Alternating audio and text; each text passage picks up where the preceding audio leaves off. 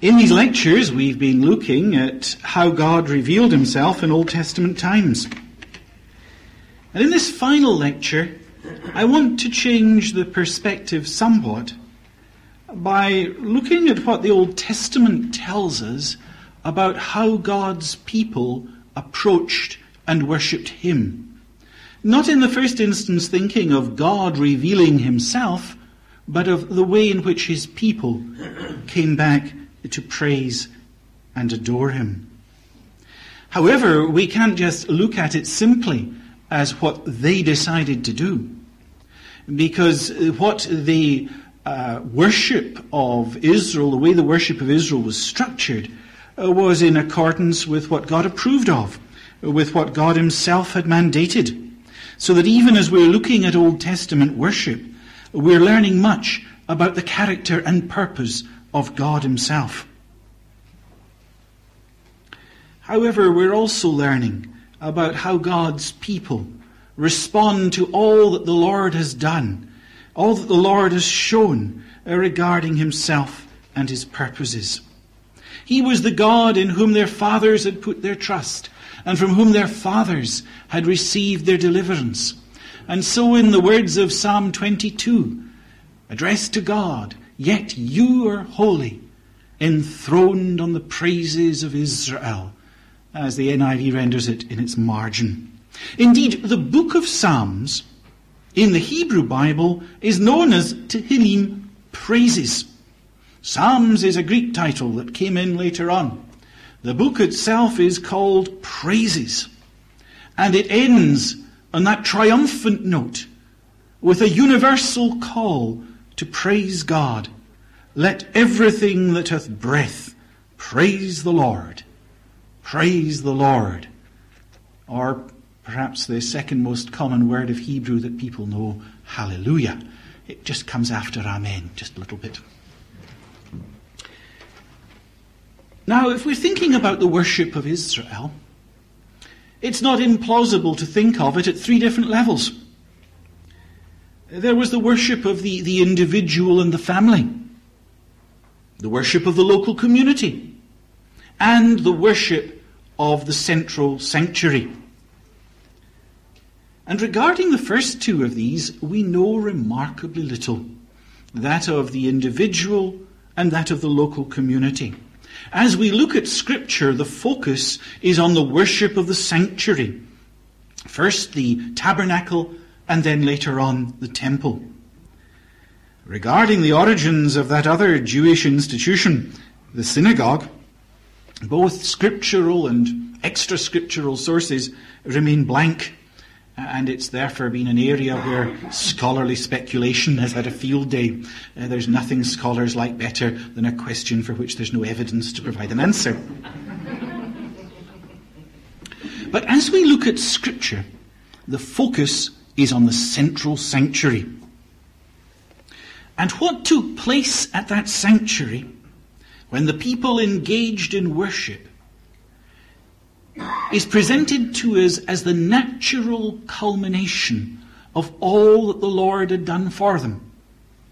Uh, whether it's focusing on what they had uh, known of his salvation at the time of the Exodus, or later generations, or what they'd known of his deliverance from the exile, it's never seen as something separate. It's seen rather as something that grows out of the total religious life and experience of the people. Remember, there was the third term of the covenant bond, the covenant relationship. It was not just, I will be their God, they shall be my people, but there was also, I shall dwell among them and God's presence with his people and all that that entails is the end result of his salvation. Notice, for instance, the language of Exodus chapter 29, verses 45 and 46. Then I will dwell among the Israelites and be their God. They will know that I am the Lord their God, who brought them out of Egypt, so that I might dwell among them. I am the Lord their God. I brought them out of Egypt so that I might dwell among them. There was movement, there was purpose, there was a goal and aim. God did not just wish to redeem his people from evil, he wished to enter into communion and fellowship with them. Indeed, that's the whole structure of the book of Exodus. So often we look at the book of Exodus and we see it as made up of so many bits. But it is a story. It is a story that's moving towards a climax. And the climax is not when the Israelites go through the Red Sea nor indeed is the climax uh, when they gather round Mount Sinai. The climax is when the tabernacle is built and the cloud of God's presence comes and he dwells among them. There is this movement from bondage through deliverance, through sanctification, the giving of the law, so that the people might truly be set apart to their God. And it doesn't stop there, it goes through to the sanctuary, the sanctuary established God's presence in their midst and the worship that would take place there.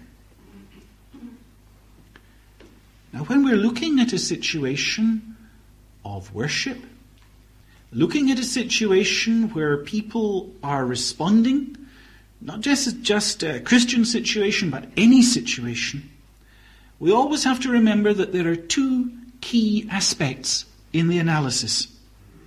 When we're looking at any situation of religious worship, we've got to ask, first of all, how do the worshippers perceive the deity that they are worshipping? And secondly, how do the worshippers perceive themselves? When we've analysed those two elements of the situation, we've got a clear grasp of what is going on in any situation of worship. And it's the same when we come and try to work out uh, what was going on in the worship of Israel. How did they perceive the God they were worshipping? And how did they perceive, think of themselves as they came to worship Him? Now, as I say, I don't want to engage in speculation uh, about the first two levels, about which we know a little but not very much. Scripture focuses on the third level, the level of the worship of the sanctuary. And that, of course, began with the instructions that were given to Moses at Sinai. At Sinai, there were three uh, main features of the worship that was instituted for Israel there was the priesthood, the tabernacle, and the sacrifices. And together they express in symbolic fashion what it meant to have God dwelling with his people. There was the personal presence. And that's very much associated with priesthood. Worship is an engagement of one person with another. And priesthood emphasized that sinful human beings could not safely enter God's presence on their own. They have to be introduced by others who represent them. The tabernacle was there as a perpetual reminder of the orderliness of all God's institutions. The regularity of its construction, the beauty of the fabric and of the various items in the tabernacle are part of the picture of the harmony of the divinely imposed ordinances. And there was also the reminder of God's power to bless or to curse. Sacrifice perpetually revealed God's power as the curse of sin was taken away and the road to blessing opened up, particularly symbolized by the meal uh, with which sacrificing often ended.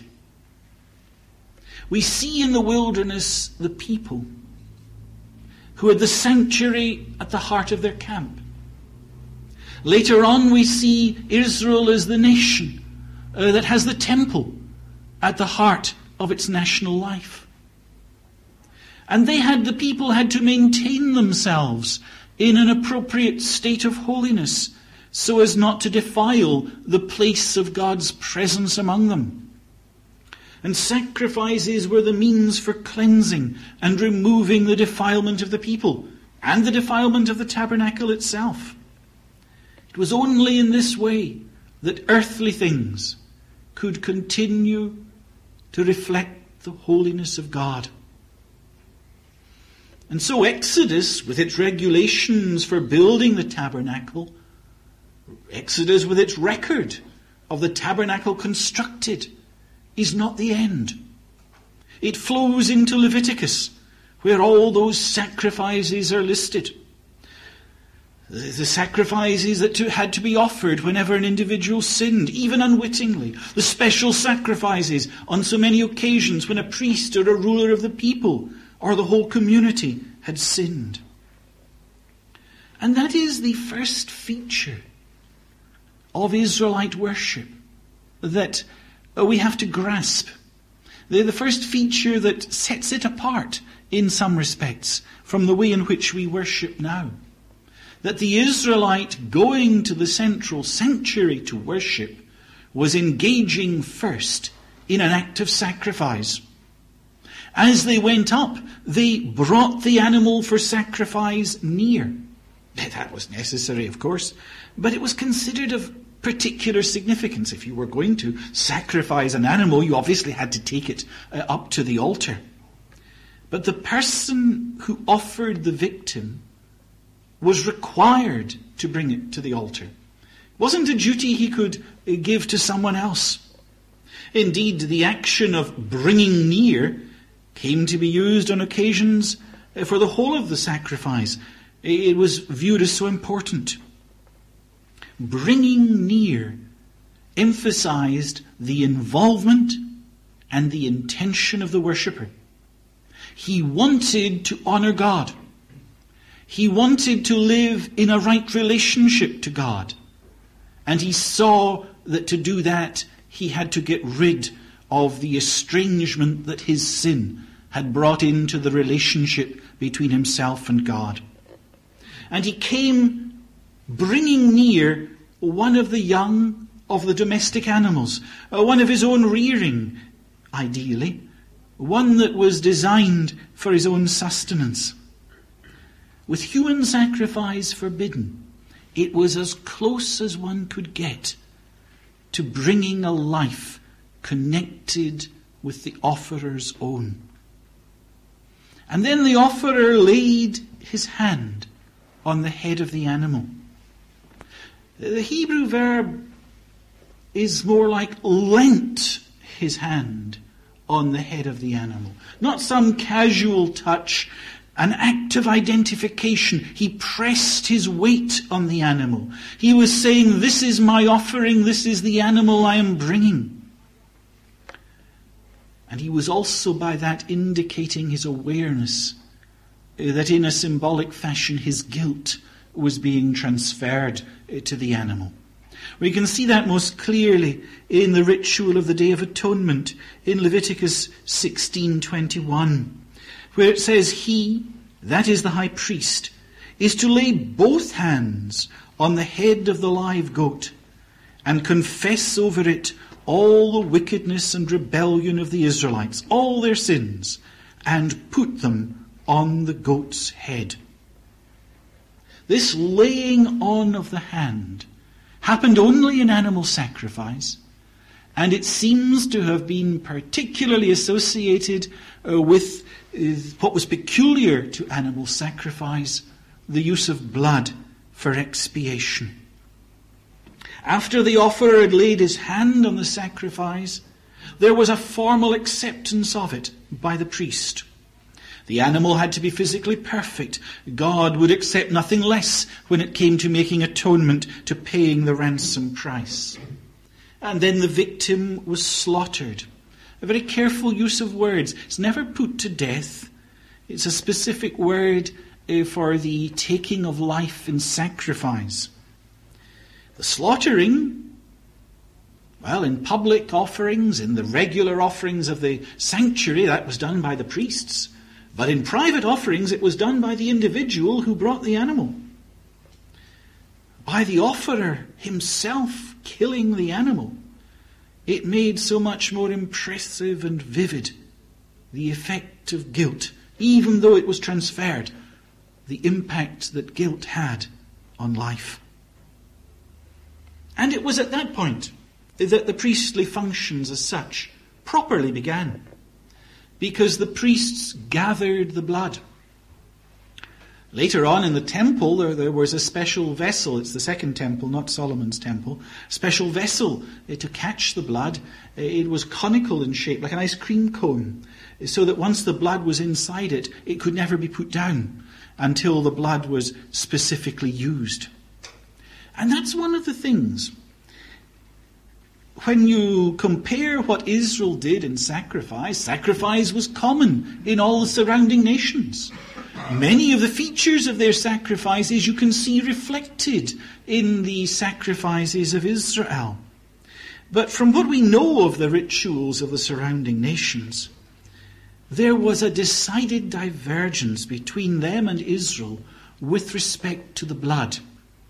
Blood, it was collected in other nations, it tended, it seems generally just to have been poured away. It wasn't considered of any great significance. But in Israel, the priestly task of collecting the blood was given a very particular and emphasized role. Blood is the life in the flesh. Blood was recognized as giving life to physical existence, life in the flesh.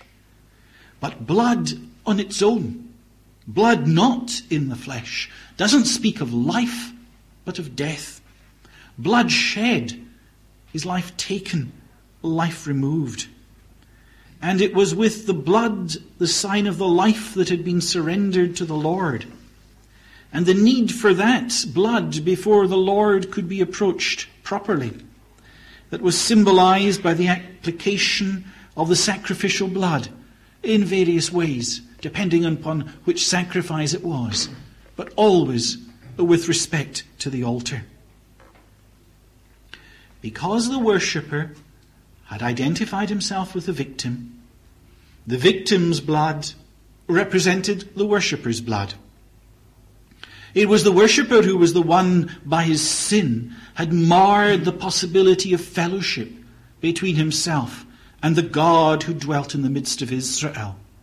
He was the one who had forfeited his life by his disobedience and was confessing his sin, trusting that God would accept the offering as the substitute for his sin, uh, the offering as the substitute in his place. But ultimately it was clear that all the animal sacrifices were inadequate for that purpose. You read through Leviticus, there's one sacrifice after another sacrifice Sometimes you can look at them and you can't even quite work out what the difference between some of them is. The very multiplicity of the sacrifices and the details of the offerings as we read through Leviticus serves to show us that what was being done was not effective, not definitive. Animals could never be adequate substitutes for human beings made in the image of God. Uh, what was going on was symbolic, was pointing to a higher reality. And the Old Testament was ever reaching out in longing for the fulfillment of what was typified, uh, what was foreshadowed in these offerings. And that reaching out reaches its peak, its, its highest expression in the Old Testament, in the description of the suffering servant of Isaiah 53.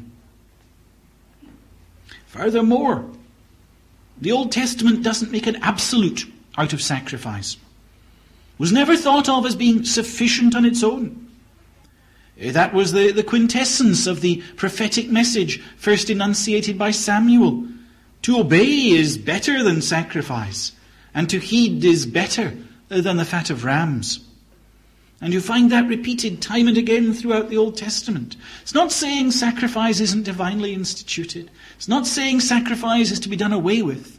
It's saying sacrifice is to be kept in its place.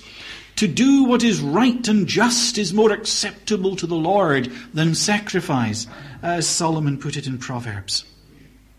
And of course, we see that most clearly in David's case. uh, where he shows that the ritual requirement of sacrifice uh, was symbolic of what was needed in the spiritual realm in Psalm 51. The sacrifices of God are a broken spirit, a broken and contrite heart, O God, you will not despise. But from all this, we have the reminder that the worship at the sanctuary, Israel approaching God, the people in old people of God in Old Testament times coming to the central sanctuary to worship him had in the forefront of their mind and of their thinking sacrifice. The altar was what met them as they came in to the courtyard of the tabernacle or into the, the temple courtyard. They were therefore coming perpetually reminded of their own sinfulness, of the fact that there was so much in their living that separated them off from God. They were coming perpetually reminded of God's holiness, of the moral demands that He made on them, of the need to live before Him in the way in which He had laid down. And of course, their sacrifices also contained within them indications of their own inadequacy. Uh, so that the Old Testament worshipper, even though he might not see clearly uh, what was foreshadowed, realized that what he was doing, divinely commanded as it was, uh, was a symbol, was not in itself the ultimate answer. It's only with the coming of Christ and the final sacrifice that he offered in his death that all that was signified in Old Testament worship in this respect is gathered into one climactic final sacrifice, which does away with the need for repeated animal sacrifice. But what it does not do away with is the need for sacrifice, so that worship may be acceptable in God's sight.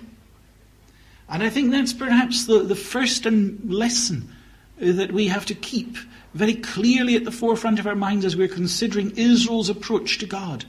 They were reminded of it every time they came to the sanctuary. To approach God required sacrifice. To approach God required that the problem of sin be dealt with.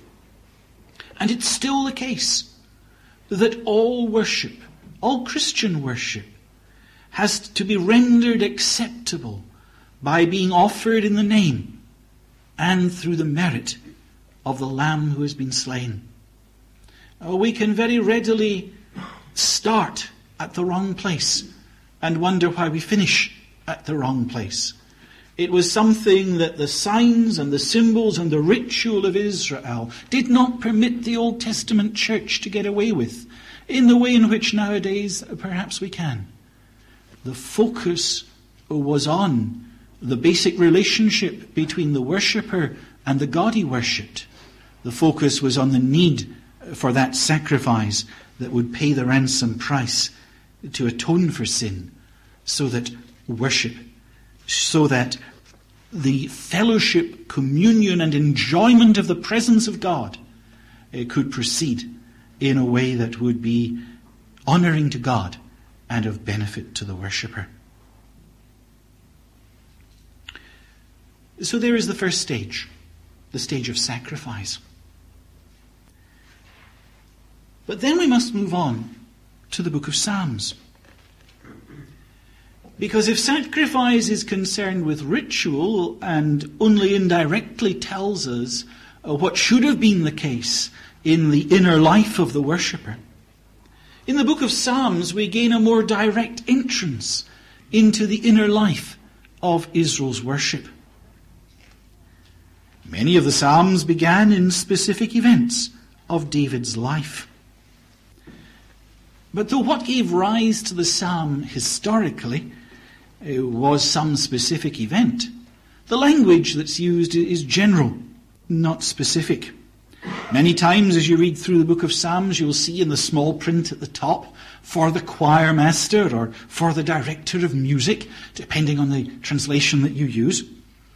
And that indicates that the psalm was intended to have a place in the religious life of the nation, in the worship of the temple. Because that was something that is very much in the second stage of the central sanctuary.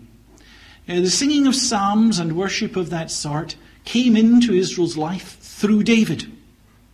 It wasn't something that seems to have been there to any great extent in the wilderness in the earlier period. It was David who established the guilds of temple singers. It was David who provided them with the, the basic corpus of material uh, to sing. Nowadays, of course, many scholars have abandoned that sort of approach to the Psalms. The sort of approach that says, well, first of all, the psalm is related uh, to a specific event in the life of David. I think that abandoning that historical approach is misguided. It still has a useful, sometimes a very appropriate part to play. Uh, I, I, find that many scholars say it's just implausible uh, to sometimes relate the specific psalm to the information that's given in the heading of the psalm.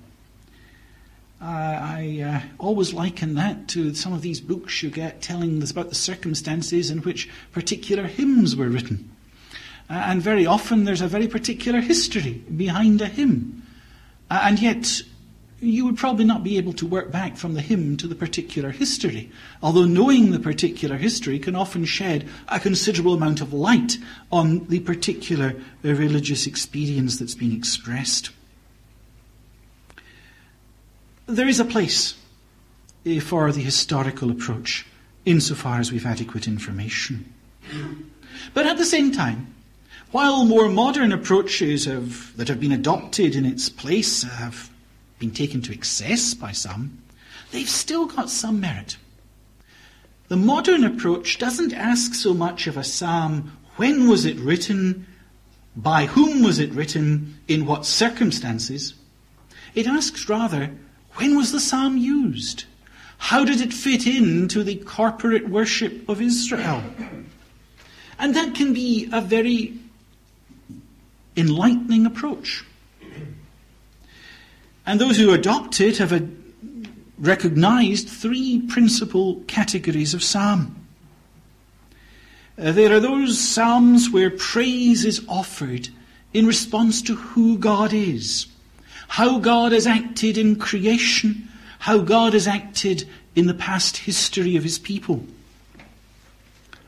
I find it confusing that most scholars call those sorts of psalms hymns uh, because that seems to me to be a different sort of thing. Some of them call it descriptive praise, but it's certainly a, a mode of approaching God that's very easily recognized as you read through the book of Psalms.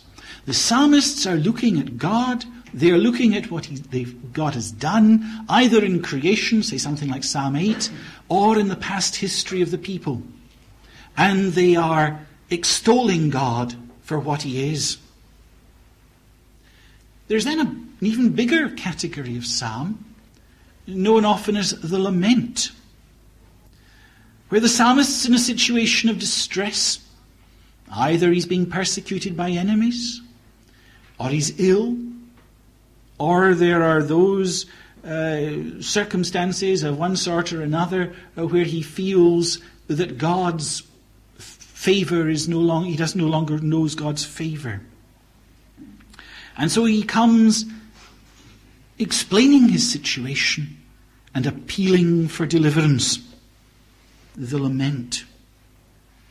And there is another sort of praise, praise for specific deliverance. Not saying that God's the creator, not saying that God's helped people in the past, but coming with the song of thanksgiving public testimony. God has helped me recently. God has delivered the people now. It is the song of the individual who is once more aware that God has been active in his life and comes with a heart full of praise for what has been done. Now, many modern works use these three categories of psalm and focus round them. I'm going to come back to them in just a moment. But there's one deficiency of that approach that's become increasingly evident.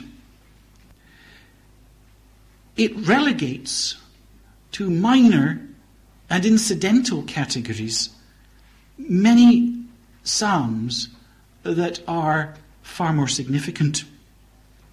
In particular, it downgrades the two psalms, the pair of psalms, that are canonically set at the beginning of the book of Psalms.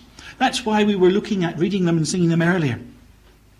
Because here is the way in which those who finally organized the collection of Psalms ordered the material. I don't think it's an accidental thing. It's something that was done in various stages. You can trace, if you look at a modern translation, it shows you that the book of Psalms is split into five books. It's a feature of the book of Psalms that is not evident in the authorized version, but is there in, in all the Hebrew copies of the text. That at various stages the collection grew, and at various stages, and we're not sure by whom, the collection was ordered. And the first two Psalms were deliberately put where they are. It's not an accident that the book of Psalms begin, begins with Psalms 1 and 2. Because Psalm 1 points to the route to true blessedness. That's the route that's followed by the one whose delight is in the law of the Lord and who meditates on his law day and night. Law perhaps gets us off on the wrong track. Delighting in God's law. It's not promoting an academic spirit, Eh, not promoting a spirit of legalism. Eh, overtones of self righteousness are quite out of place here. The law refers to God's instruction, refers to God's inscripturated teaching. Psalm 1 is an invitation to respond to God's instruction as to the way to proceed in this life. It is saying, How do you want to live and live in a way that pleases God, then you will hear, meditate, and focus on His instruction. It's been said that the effect of reading through all 176 verses of Psalm 119 is overwhelming. Psalm 119 is very similar to Psalm 1 in that it is focusing on the place of God's Word, God's instruction in human living. And probably the overwhelming effect is deliberate. Someone's put it, for the psalmist, the importance of the law is overwhelming. Apart from God's instruction, there is nothing worthy to be called life. So don't misunderstand the book of Psalms. For all that the book of Psalms is praise, it is also didactic. It is there to teach. For all that the book of Psalms gives expression time and again to exuberant joy in the presence of God, it does not consist of contentless repetition. It is there focusing on facts and rejoicing in realities. And though the book of Psalms began as the expression of God's people towards God, the book of Psalms now comes to us in Scripture and teaches us how to approach Him. The book of Psalms is now revelation, and as we look at it and study it, uh, we enter into true blessedness by delighting uh, not only in it, but in the rest of God's inscripturated word, because there is the route to true happiness. And that Psalm, Psalm 1, is put at the beginning as a signpost saying, this way to true happiness. But it wasn't put there alone. Psalm 2 is linked to Psalm 1. You may remember that in one of the uh, earlier lectures, I mentioned, or at least I think I mentioned, the ancient device of inclusion. That if you were going to order a piece of poetry or a piece of literature, you often included at the end some element that balanced the way you began. almost like a set of brackets saying, treat this as a unity. Well, in Psalm 1 and 2, you find the same thing. Because Psalm 2 ends with, Blessed are all who take refuge in him. Oh, the blessednesses of those who take refuge in him. And it's echoing and balancing the beginning of Psalm 1. Blessed is the man. Oh, the blessednesses of the man. And there are a number of verbal links between Psalm 1 and 2. Very difficult to get them across in English. But the same word, for instance, is being used in Psalm 1 for him meditating on the law, as is used in Psalm 2 for the nations plotting in vain. The verb meditate is the same word as the verb plot. And you ask, how does that come about? Well, the, the verb conveys the idea of quiet speech. It can be used for the cooing of doves, for muttering. Now, if we meditate, we probably do it quietly. But remember, in the ancient world, they never read quietly. Uh, there's the well known story of um, Augustine when he went to visit his friend Ambrose, Bishop of Milan. And Ambrose was in bed with a cold. And Augustine said to him, How are you feeling? And Ambrose said, Oh, it's terrible. I can't even read. I've got the cold. Because in those days, so often the manuscripts, there was no break between the words. And if you've got words written all continuously, the, the only way you can get sense out of them is to mouth them. And if uh, mouthing, even quietly murmuring, was the way in which you, you would read. And so we have the one meditating on God's law, quietly reading it over to himself. And you also get the contrary picture of the conspirators in a huddle in the corner, plotting, not meditating over God's word, but plotting a vain thing. An effective contrast between the two courses of conduct an effective contrast between the different focus of the thinking of the godly man and of the nations in rebellion. Psalm 2 focuses on the communities rather than on the individual. But of course, the major difference is that Psalm 2 introduces the Messiah. Not just the Lord's anointed King of Israel, but the one of whom it can be said, Kiss the Son. And in that way you will be truly fearing the Lord and rejoicing with trembling. You see, here in Psalms 1 and 2, we've got two different sorts of psalm that don't fit neatly into the categories that so often used in modern study. And they're two different sorts of psalm that are put there deliberately at the beginning of the book of Psalms. Here is the canonical entry point into Israel's worship. It is acceptance of the Lord's instruction and acceptance of the Lord's Messiah. He who lives under the guidance of God will praise and serve him through the one whom God has set up as his kingly deliverer. Now, against that background, it may come as a surprise when you sit down and work out just how many of the Psalms are what the modern scholars will call laments. It's perhaps about half of the book of Psalms. And if I may criticize from my own particular angle, I often think that modern hymnals fail to grapple with that aspect of the worship of God that is found in the lament psalm. Because here we have the worshipper grappling with the struggles and the negative side of the life of faith. I often feel that's absent, but it's certainly not absent from the book of Psalms. The Psalms are not the songs of heaven. They're the songs of faith on earth. They come out of the reality of this life as it's really lived. And that is what has always caused them to be appreciated by the believer caused them to be a focal point in the church's faith. And indeed, that is perhaps the main merit of modern study of the Psalms. It's brought the focus back onto this aspect of the situation. Because so often the Psalms begin from where we are And where we are means that we begin with uttering a cry out of the depths. And that's how the Psalter moves on. There are the two beginning, the two entry points, Psalms 1 and 2.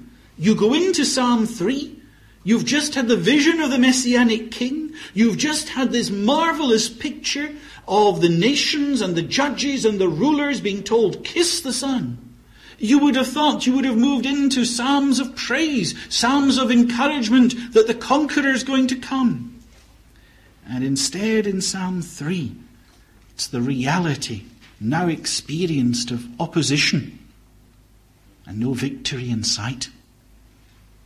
Psalm 3 is historically located by its title as Psalm of David when he fled from his son Absalom. But there's no mention of Absalom in the words of the psalm. The words of the psalm describe a situation that's been found in all ages. O Lord, how many are my foes? How many rise up against me? Many are saying of me, God will not deliver him. It's one of the most common techniques in the book of Psalms. It's a very simple one. The psalmist makes his point by repeating the important words. Often you can actually do it with a computer to work out what a psalm's about. Do a word count and the words that are most often used are the theme, the summary of what the psalm's about. It's a very elementary technique, but it's nonetheless effective. And there in those early verses of Psalm 3, this many, many, many, you get the picture of the isolated believer surrounded by the hostile throng who've written him off. God will not deliver him. There's no help for him from God and written off by the thinking of the worldly, the psalmist takes his stance in the lament, not in terms of, if I have another chance, I'll manage to make it. Not in terms of my own efforts will see me through. If the church organizes an appropriate program, we'll get there in the end. But he takes his stance on God's power and God's willingness to help. And this is where I think the historical approach helps. Because this is initially David.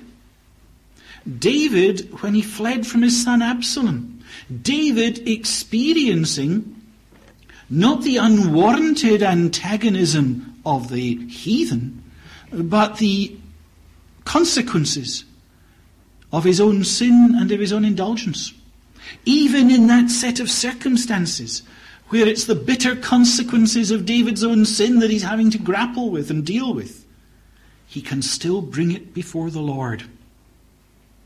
One of the things that the Psalms of Lament teach us time and time again is that there is no set of circumstances in earthly life that are debarred as a subject of approach to God, as a subject that can be brought before Him in prayer for divine intervention and divine deliverance. And in bringing these matters before Him, before God, it's not an expression of a lack of faith, but of faith tested and depending on God alone.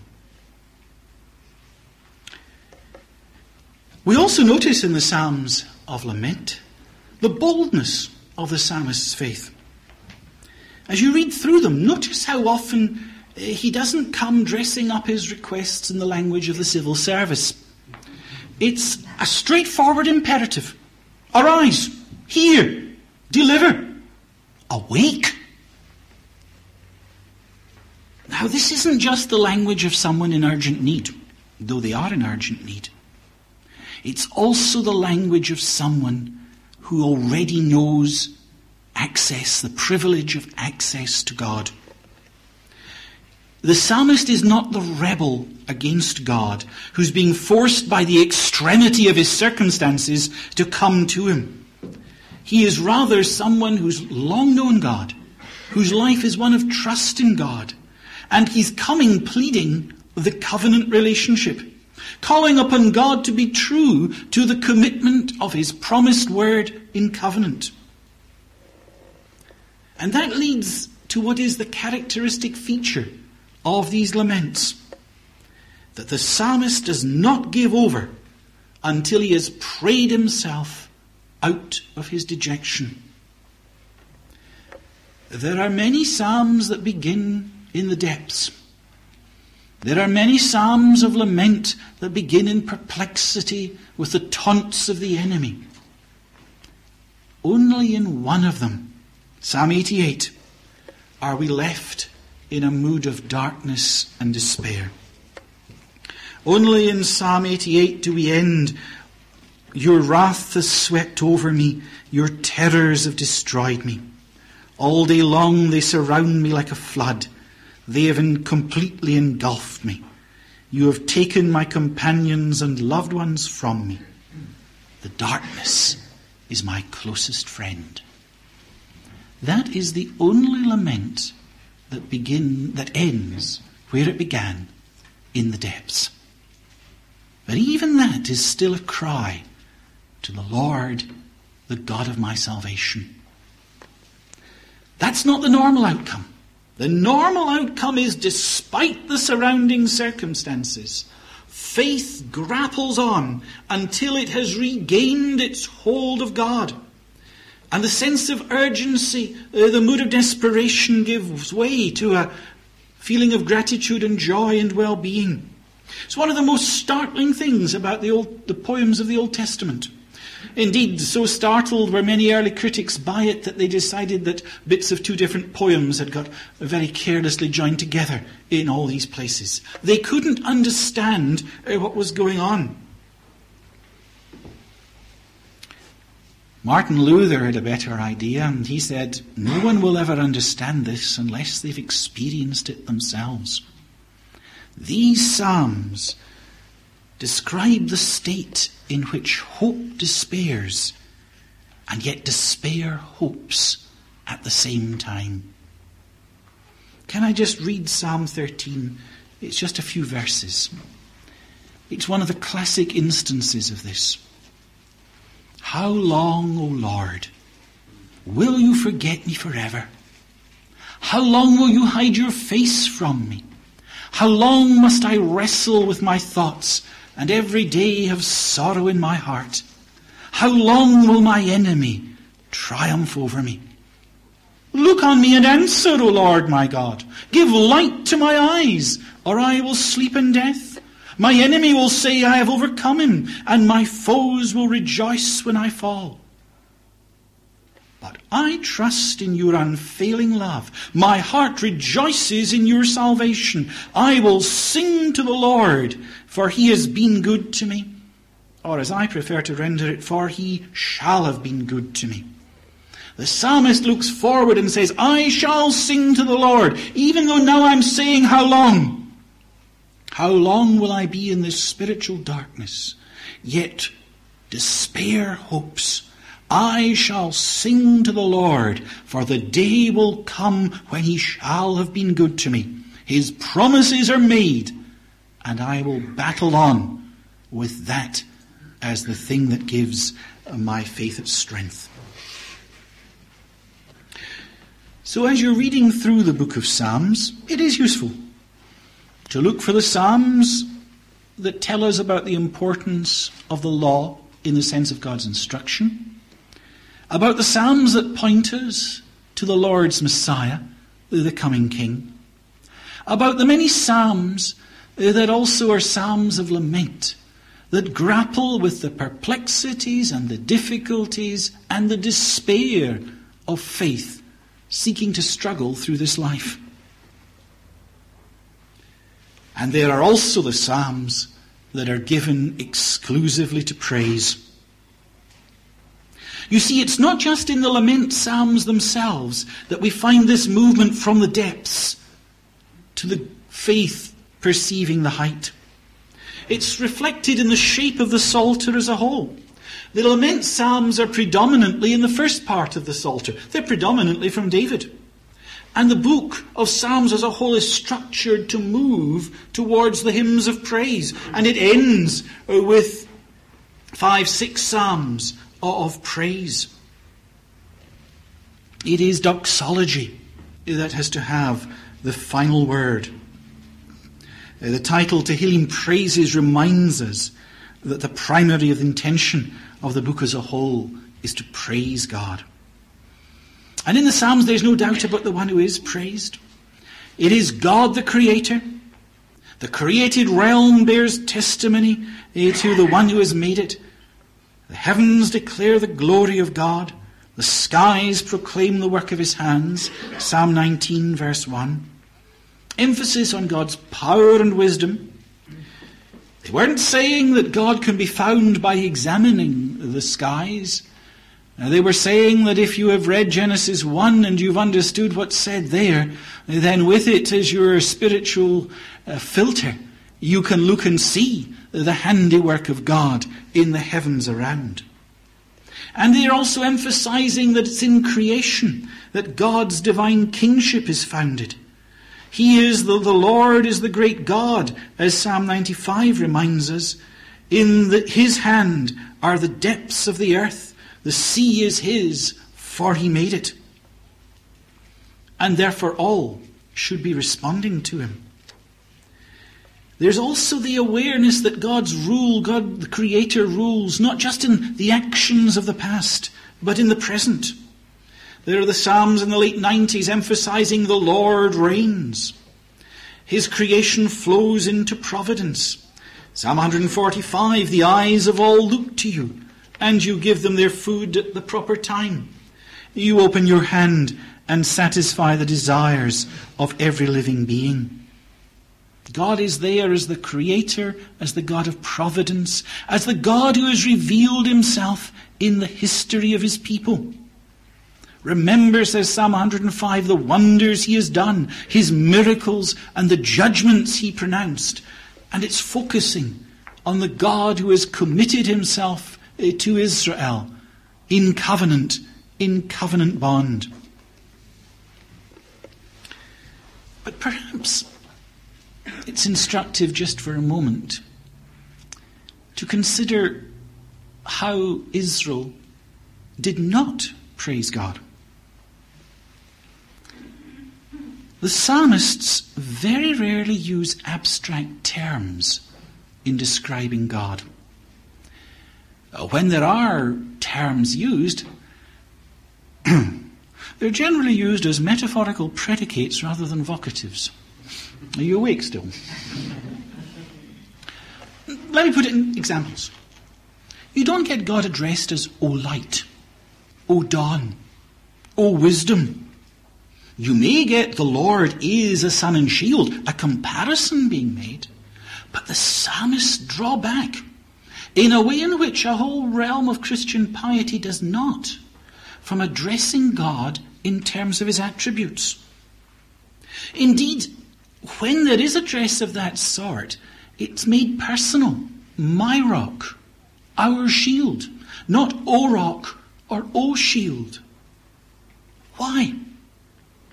It seems to be a conscious efforts being made, lest the title, legitimate though it is, of an attribute of God or a way of thinking of God becomes detached from God Himself, comes almost to have a separate existence.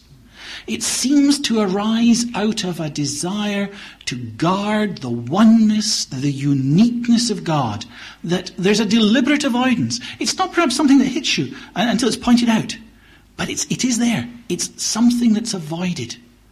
They talk of the Lord. They talk of the Lord, the God of Israel. They'll say the God of Israel is light, that he sends light, but they never let the light or the dawn or the sun or any of these other th- attributes or metaphors they use to, to, to, to describe the reality of God's uh, power or his character. They never let them go off into abstract terms that might be thought of as something different from God. He's never described as, all justice, or all holiness, or all love, or all wisdom, or all truth. You will find shepherd of Israel and hearer of prayer. You will find king, You will find some terms with my and our personal pronouns that link it into the situation. But I think there's a lesson there eh, that, that's teaching us not to seek for the exotic and unusual in our vocabulary of address to God, but rather to seek to have a greater understanding of the ordinary and the stated terms. But over against that, Israel had no hesitation on praising the name of the Lord. The communication of Yahweh's, the Lord's name and his word are the means by which the God of Israel made himself known. The word tells about the content of what God has revealed. God's name tells about the person who has done the revealing. The divine word is the truth that sheds light on this world and on our ways. The divine word is what gives the faithful promise that will surely come to pass. But the divine name sums up all that God has shown himself to be. And that's the source of the psalmist's confidence. Those who know your name will trust in you, for you, Lord, have never forsaken those who seek you. In Psalm 9, or in Psalm 145, I will exalt you, my God the King. I will praise your name forever and ever. And so often the psalmists plead for God's action for your name's sake, in terms of all that you have revealed yourself to be. In biblical language, the name has a dimension and a dynamic that are foreign to our way of thinking. It relates to the self manifestation of God. The process that's not really concluded until Christ came and could say, I have revealed your name uh, to those whom you gave me out of this world. The NIV obviously thinks that's too difficult and it just says, I have revealed you. It's not changed the text, it's just changed the translation. But it's, I have revealed your name. I have revealed, says Jesus, all that God is. And that is the focus uh, that the psalmists use. Not abstract terms, uh, but this term of the name of God signifying all that he's shown himself to be. The name of the Lord endures forever. His renown lasts through all ages. It's going beyond the names that are used, the names like Elohim, the normal word for God. It's one of the puzzles sometimes of Old Testament. Old Testament setting forth the monotheistic faith of Israel, the faith that said there is but one God, and yet the ordinary word they use for God is plural. Every time the normal word you see in your Old Testament translation, God, it's a plural word in the original, and it's the same plural word that they would use to describe heathen deities. And at first it seems odd. It seems to be at variance. But that plural form, gods, encapsulates the claim that all that can be thought of as truly divine is to be found only in the God of Israel. You can't, he so exhausts the concept of God that there's no room for any other being to have any share in it. There is the name Yahweh also, the name of the covenant God of Israel, specifically associated with his saving work. Say Psalm 81 verse 10. I am the Lord your God, Yahweh your God, who brought you up out of Egypt. Open wide your mouth, and I will fill it. But the name that I want to end on is the name the Lord of hosts. It too has vanished from many modern translations. But in many ways it sums up Israel's praise of the Lord. You'll find it especially Psalm 24, verses 7 to 10. This psalm seems to have originally described the scene when the ark was brought to Jerusalem or perhaps into the temple. And it shows this name, the Lord of hosts, as implied for God. The Lord of hosts is the one who is enthroned on the cherubim. Here he is described as strong and mighty, mighty in battle. And there are many who suppose that the term Lord of hosts, that could just as easily be translated Lord of armies, started off in terms of the God uh, who controlled the fortunes of battle when Israel went forth against her enemies. It may very well have started there, but it went much broader than that. It encompasses God's sovereign control over all that He made. This word hosts is used as early as Genesis chapter 2 verse 1. Thus the heavens and the earth were completed. The NIV has it in all their vast array, in all the host of them. It's a picture of God the Creator and the fullness and multiplicity of all that He's made is completed. And the Lord of hosts, the Lord God, the Lord Almighty, brings back before us the reality that the God who was responsible for the heavens and the earth and all the host of them is the God who rules. The God who rules in covenant faithfulness, O Lord, God of hosts, who is like you? You are mighty, O Lord, and your faithfulness surrounds you. It is that perception that gives the people of God confidence to move on, as we find in the chorus of Psalm 46. Uh, the Lord of hosts is with us. The God of Jacob is our fortress. And it is that perception that gives the grand climax to the Psalm, Psalm 24. Who is he, this King of glory? The Lord of hosts. He is the King of glory. The Lord of hosts who made heaven and earth and all their vast array. The Lord of hosts who rules over that vast array that he has made. The Lord of hosts who comes, in terms of that psalm, into the temple in the symbol of the ark as the God of covenant blessing who will dwell with his people and who rejoices being enthroned on the praise of Israel. Thank you.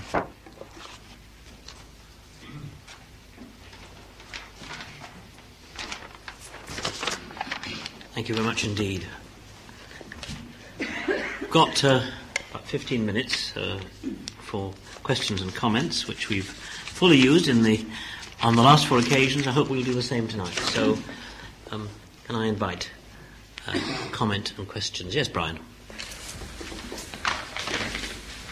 One of the things I find quite difficult is, uh, personally, is the often reference to enemies.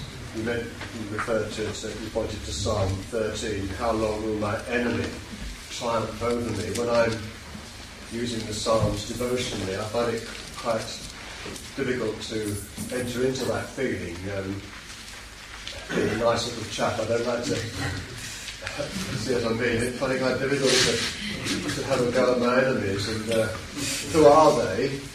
Am I to uh, direct that to the devil?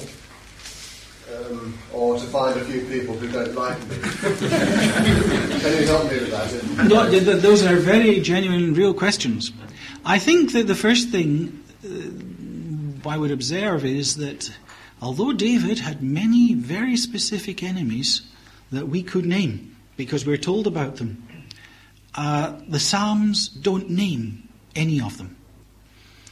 Uh, also, David, who wrote many of these Psalms that talk about foes and enemies, was not someone who was out to act as in a spirit of personal vindictiveness. How often it was he had Saul's life at his mercy and refused to do it.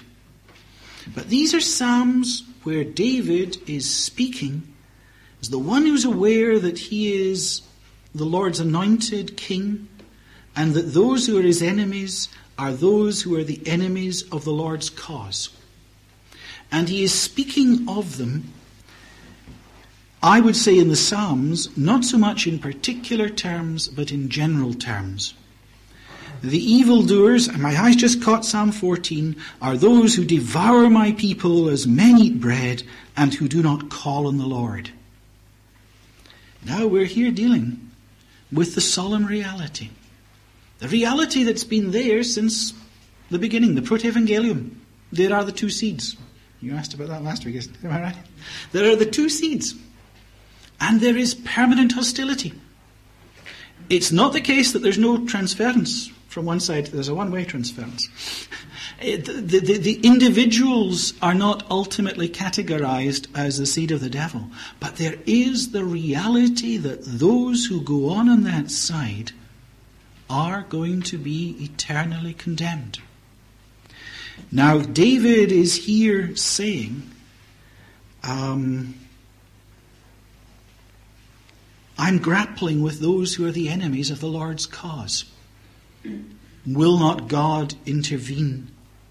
Will not God act in justice and judgment? Can I put it to you this way? We say, Thy kingdom come. We say, Hasten, O Lord, the day of thy kingdom's coming. But when that day comes, it's the day of separation. It's, we are, as we say, Thy kingdom come, and we're looking to the final coming of the Lord, He is going to make the separation absolute and irrevocable. So that even when we say, Thy kingdom come, we may be expressing it in a more positive sense. We may have another, but we've got also in, we are also entailing the reality that David quite uh, openly espouses and the reality that the New Testament does not shrink back from either. Paul is quite happy to say, If anyone does not love the Lord, a curse be on him. Come, O Lord.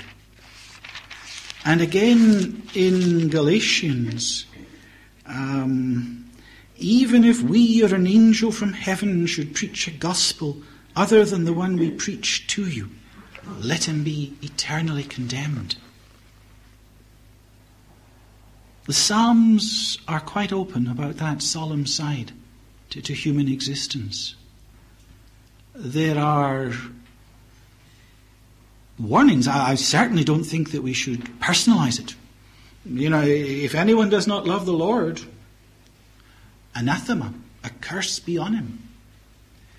But that's different from saying, I'll take Psalm 109 and, uh, you know, we'll apply it particular application to X, Y, or Z. It's to those who impenitently continue to fulfill the character description given in those Psalms that the words that are spoken there apply. And they are hard words. And they, they, they, I'm not saying they're easy. And I'm not even saying that one should therefore, necess- because they're there, that it's always appropriate to sing them.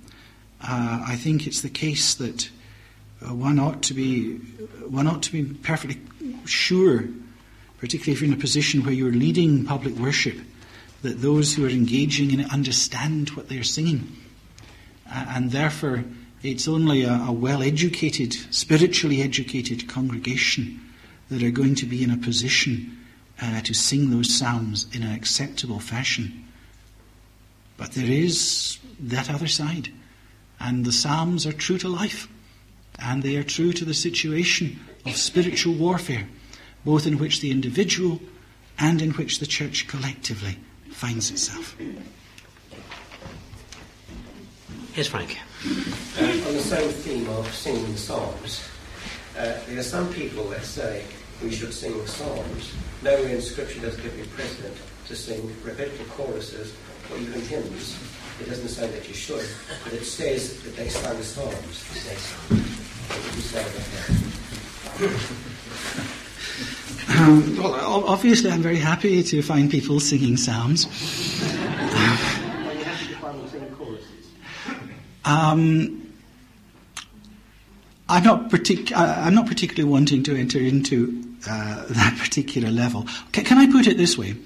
I think many congregations have impoverished themselves through not singing psalms. It is something that has died out in many denominations, and it should not have done. And quite apart from whether one ought or ought not to sing hymns, uh, there is obvious scriptural warrant for singing psalms, and there is obvious deficiency. I think it's being changed. I think the situation is changing. A lot more people seem now to be interested in singing psalms than was the case uh, some time back. Uh, but I, I think it's been forgotten. You know, I, I was just glancing at this production, which is not a Scottish production, uh, but it gives a very interesting little potted history of the singing of psalms in England on page six. And it, it's um, a very. Um, it, it's surprising the extent to which the awareness of which psalm singing existed in England uh, has died out in people's current perception. The Psalms are part of the heritage of the Church of God worldwide, and there are, there are difficulties in them, uh, but they are God given difficulties, and in struggling with them, uh, we are maturing in our understanding of the faith. And I would certainly urge uh, that the Psalms be given uh, their proper place without defining that too closely, um, uh, their proper place uh, in the worship of, of the church. Yes, Pam. Um, you said that um, corporate worship was much more uh, understood, or at least the Old Testament says much more about corporate worship than personal. Yet the Psalms are so personal. Presumably, as David first penned them, they were as a result of his personal sort of relationship with the Lord. So, what exactly did you mean? Well, there isn't, for instance, a very clear record of how the Israelites worshipped. You know, for instance, we know that three times a year all the males were supposed to go up to Jerusalem and there was the worship at the central sanctuary. But what did they do for the rest of the year? Uh, there is um, there is a mention I forget the text now of the Sabbath being a Sabbath of rest uh, and there being holy convocations throughout your dwellings back in, I think it's Leviticus, which certainly seems to indicate that there were some sorts of meetings expected throughout the land, but we know nothing about them. Uh, we don't even know where the synagogue came from. We don't even know when the synagogue started. The, the current favourite is that it started in the exile.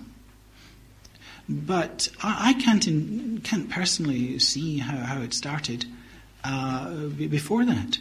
Uh, how it didn't start before that because of the need for those who were out with Jerusalem, more than a Sabbath day's journey from Jerusalem, to have some form of, of uh, corporate expression of praise and worship.